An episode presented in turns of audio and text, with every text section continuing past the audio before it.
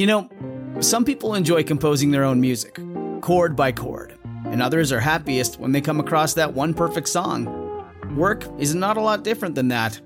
Whether you prefer building your own workflow or using a pre made template, with Monday.com, you and the team can work in a way that's comfortable for everyone. Tap the banner to go to Monday.com and build your own amazing workflow or find an awesome template. No judgment.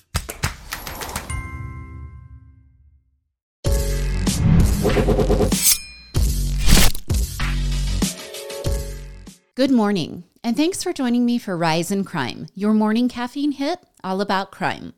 I'm Mama Jules, and let's start today in Seattle, where a brave 11 year old is the sole survivor of her murderous father. Let's back up a bit to 2019, where Salvatore Raguso was suffering mental collapse. He was a self proclaimed victim who was wearing a t shirt with the handwritten phrase, I have PTSD, scrawled on the back. He sends his ex wife Lana a message saying he's suicidal, and he states that she needs to keep, for the evening, the two kids they share. When she arrives at her apartment to check on him, Salvatore is standing on the roof of the six story building. He has a rope tied around his neck, which he has anchored to the building, and then he threatens to jump if the responding officers get too close. Now, his mental instability had led him to setting fire to Lana's apartment in the Queen Anne area of Seattle. And smoke billowed out of the windows while water from the sprinkler system poured out of the building's second floor balcony. The chaos forced more than 100 people to evacuate that apartment building. And during the melee, police tried to engage with Salvatore, but he continued to threaten suicide. Finally, after several hours long standoff, police were able to apprehend Salvatore, and no one was hurt during the fire. But investigators did find a pile of miscellaneous objects on the kitchen counter that had been set on fire by either a handheld lighter or possibly with an electrical hot plate used for cooking. And the damage to the unit was minimal. But more concerning was that Salvatore had taken the time to remove the smoke detectors and had also covered the sprinklers in the apartment with duct tape. All right, for starting the fire, Salvatore was charged with assault, domestic violence, and three types of first degree arson. He was also barred from contacting his ex wife, Lana. And as well, he was required to surrender all of his weapons. Now, while awaiting the trial portion of his charges in 2019, Salvatore was admitted to the Fairfax Behavioral Health. Now, that's the state of Washington's largest private psychiatric facility. And it seems Salvatore voluntarily admitted himself to the facility after experiencing paranoid delusions and grandiose beliefs.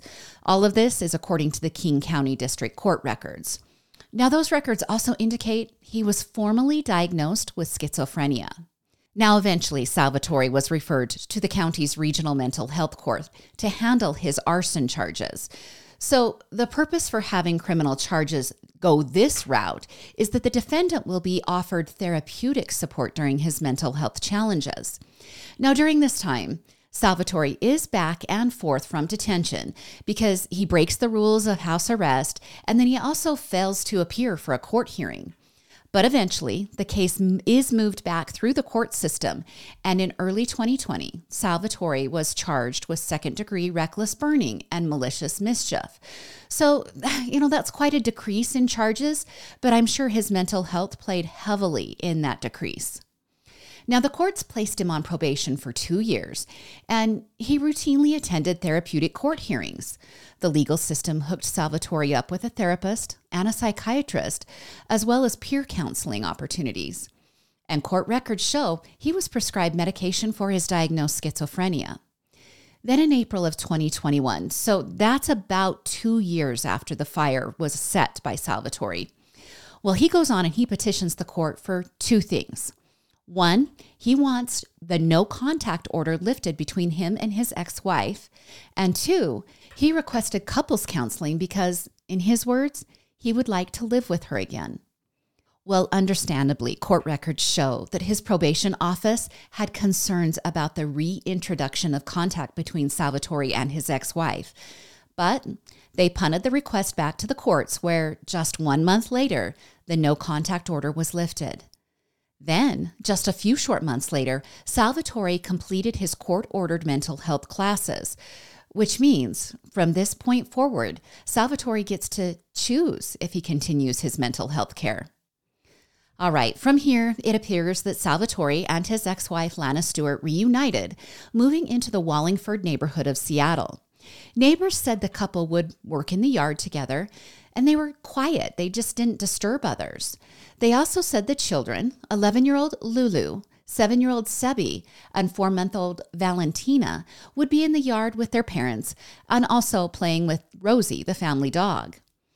So, whether it was the lack of continued mental health care or possibly mounting stressors that just weren't managed, Salvatore broke last week when he again set fire to the family home. As the flames engulfed the two story home, Lulu, the 11 year old, bravely jumped from the second story bedroom, falling 16 feet. She then ran to get help for her siblings, her mother, and her dog, but she was too late. When firefighters eventually soaked the flames in embers, they tried to enter the house through the front door, but it had been barricaded from the inside. When they entered through a window, they found Lulu's mother, Lana, dead from multiple sharp force injuries, and her little brother and infant sister were dead from smoke inhalation.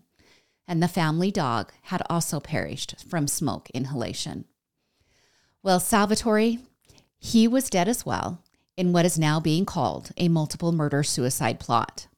Now, Lulu's aunt, Andrea Stewart Sloniker, said that Lulu is a talkative and loving girl who always put her family first. She explained that as Lulu matured, she had become more aware of her complicated family situation and that she often found herself in a protective and nurturing role. Andrea said she isn't surprised at all that Lulu was brave enough to jump from the window to try to get help for her family. And in a Facebook post, Andrea wrote the following what began as a slow mental spiral suddenly went out of control before Salvatore would consent to receiving professional help again. She also wrote that she plans to adopt Lulu and provide her private tutoring to catch her up to her appropriate age level. So let's just take a moment to remember the family members. Andrea said in a family statement that Lana will be remembered by her affectionate, talkative, and nurturing personality. One of Lana's favorite things in life was being a mother. And Sebi, the seven year old, well, he kept everyone on their toes because he would never hold still. He was an active, carefree child who loved to laugh and be goofy. And the sweet four month old Valentina, well, the statement says that although her life was short lived, she brought light to the entire family situation. Now, the statement concludes with these thoughts. We want everyone to know that even though this was an extremely tragic situation, Lulu will now be able to live her life to her fullest potential.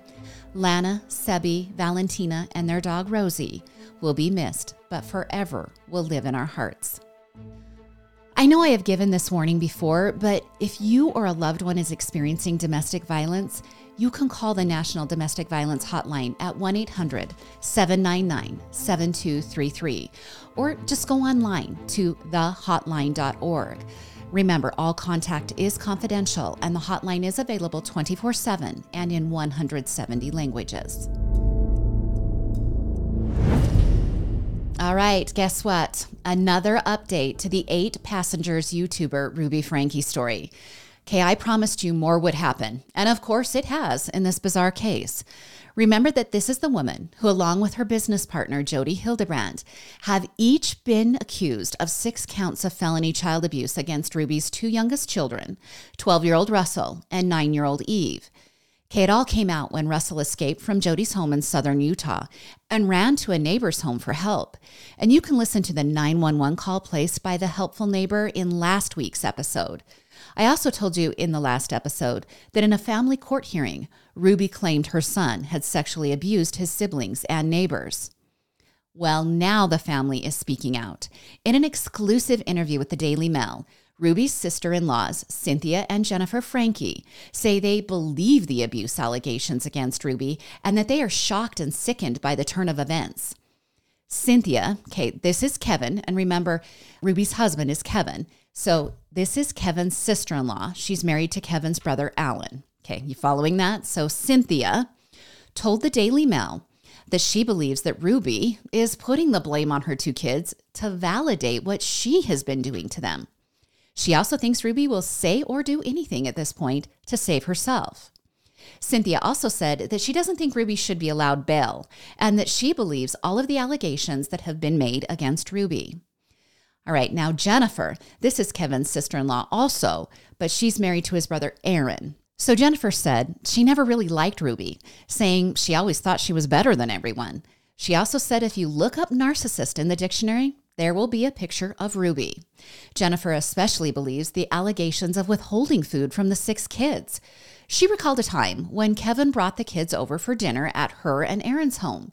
She said that after dinner, her own children grabbed a snack to eat. And of course, they offered some snacks to their cousins. And she said Ruby would not allow them to have the snacks.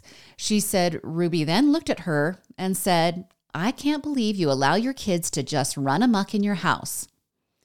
Well, Jennifer said she told Ruby that it was her house and her kids, and she would do what she wanted. Now, the two women also said that when Ruby began the Eight Passengers YouTube channel, that the rest of the Franke family did not want to have anything to do with it. They worried that the children wouldn't properly be cared for if the filming was happening. And when asked about the sexual abuse allegations that Ruby made against her own child, Jennifer said she didn't believe a word of it. In her words, she said, I don't believe her kids were the abusers that she claims. I don't think her children molested anyone. Now, the two sisters in law also addressed the relationship with Kevin and Ruby in the Daily Mail interview. And I'm just going to read you what Jennifer had to say about it because truly she just sums it up best. She said about the business venture between Jodi and Ruby It was a cult. Kevin was in a men's group at Connections. He had a checklist of what he needed to do to be better. And if he did, they would praise him. And if he didn't, they would chastise him. All right, she then went on to say, when Jodi moved into the family's Springville marital home, one of the first things she did was separate Ruby and Kevin. It was almost like the movie War of the Roses. Ruby was living on one side of the house and Kevin was living on the other. Kevin couldn't talk to Ruby unless Jodi was present. Okay, in case you missed that, Jodi moved into the couple's Springville home to help them with marriage counseling. I talk about invasive marriage counseling. All right, Jennifer then confirmed that Kevin eventually moved out of the couple's Springville, Utah home in July of last year, and that he was living in a townhome nearby with a minder from Connections that would stay in the townhome with Kevin to watch over him. Okay, that's another bizarre. A minder? More like a babysitter for a grown man. And Jennifer also said that she has had constant contact with the oldest child of Ruby and Kevin. So Shari Franke is 20 years old and celebrated when her mother was arrested. Jennifer said Shari was banned from talking to her father by the workers at Connections. Jennifer said Shari said her father would not take her calls or answer her emails. Shari also said that Kevin felt like he was a horrible person and that Ruby and Jodi had brainwashed him into believing he was bad. Jennifer said she has known Kevin since she was 11 years old and that she just feels bad for him. She said that he is a good guy who has been brainwashed into moving out and abandoning his family. And then she also says she has questions about why Kevin didn't go back to his kids. She feels that they have yet to be told the entire story when it comes to the bizarre actions of Ruby and Jodi. Okay, wow, that was a lot, a lot to unpack from the women married to Kevin's brothers. But remember, Ruby is just one half of this equation. What about Jodi? Well, in an interview with KUTV2 in Salt Lake City, Jessie Hildebrandt, okay, that is Jodi's niece, says she was abused by Jodi when she stayed with her as a teenager more than a decade ago. Here's what she had to say in the interview The things that I experienced while living with Jodi I experienced being tied. I experienced being duct taped. I experienced being blindfolded. I experienced severe isolation. I experienced severe emotional, spiritual, and psychological abuse.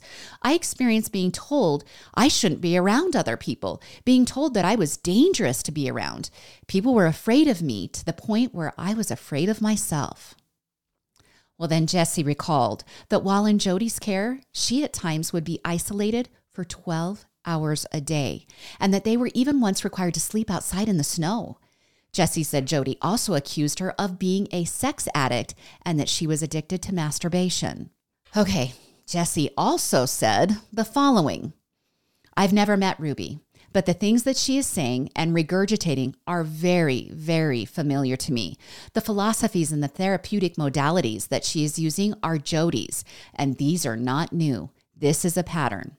Well, Jesse then went on and told KUTV2 that the police were contacted when Jesse was 16, but the claims of abuse were not believed by authorities. Both the eight passengers and connections YouTube pages have been removed by YouTube from the platform. Now, the jail stay for the two women has not been uneventful. It has been reported that Jodi was hospitalized with a life threatening event, but there's been no specifics given. And it has also been reported that Ruby's been ill for several days while she has been incarcerated. Neither woman has been granted bail, and their next hearing is scheduled for September 21st. And neither woman has entered a plea in regards to the six felony child abuse allegations. And as I said in the last episode, this is absolutely not over. If you want a more in depth telling of Ruby's bizarre and potentially abusive parenting techniques and her new business venture with Jodi, you can listen to episode 37 of Rise and Crime that came out a little more than a week ago. All right, how about something lighter to end this episode? Let's head to Arizona, where Jimmy Juber purchased a dark blue 2023 Denali 10 months ago. And last week, thieves disabled his OnStar feature within the Denali, and then they stole that truck. But it's not what you think. They didn't get in and drive the truck away. Instead, the bold thieves used a tow truck in the early morning hours to hoist the expensive pickup and make their getaway. All of it happening in about two minutes' time. And this just brought up thoughts in my mind. It's like a pit crew at Daytona, except it's North Phoenix, and the pit crew is a bunch of criminals. Well, Jimmy's neighbor's doorbell camera captured the theft, and it might be the only piece of evidence that the thieves left behind. So you're probably wondering did they eventually find the truck or track down the thieves? Well, they did find the truck, or at least what's left of it. Just a day after it was stolen, police recovered the cab of the truck with a shattered windshield, and then not much else. All of the other parts were gone. And Jimmy said he felt even more violated because he expected the thieves to take the truck apart, but he didn't expect them to ravage the GMC that much. And Jimmy has accepted the fact that his truck isn't coming back, but he's more broken up about the sentimental items left inside the truck. The thieves got away with a shovel from his late father's time in the U.S. Army and his childhood wagon that he was fixing up for his granddaughter. Jimmy said the truck can be replaced, but those items can't. Well, and as far as the car thieves, Phoenix police say they are following all leads and are also working with other cities to see if similar crimes are occurring there. On a personal note, I have a friend whose RV camp trailer was stolen in a similar fashion. A person backed right up to the hitch, attached the trailer, and off the criminals went. So I did a quick search to see what RV and auto owners can do to prevent such thefts. And truly, some of the best advice I found was to park strategically. Choose areas where a tow truck can't quite back in to steal your auto, or park something in front of the RV hitch to prevent someone from just hooking on and driving away. All right, that's your Monday episode of Rise and Crime. I always appreciate your case suggestions. Again, one of the cases today was from one of your suggestions, so thank you so much. And of course, your five star reviews are always welcome. You can follow us on Instagram and TikTok, and also please subscribe to the YouTube channel. You can join me again on Thursday for more morning crime news. I'm Mama Jules, and keep safe out there. This is the story of the one. As a maintenance engineer, he hears things differently to the untrained ear, everything on his shop floor might sound fine, but he can hear gears grinding or a belt slipping. So he steps in to fix the problem at hand before it gets out of hand. And he knows Grainger's got the right product he needs to get the job done, which is music to his ears. Call, clickgrainger.com, or just stop by. Granger, for the ones who get it done.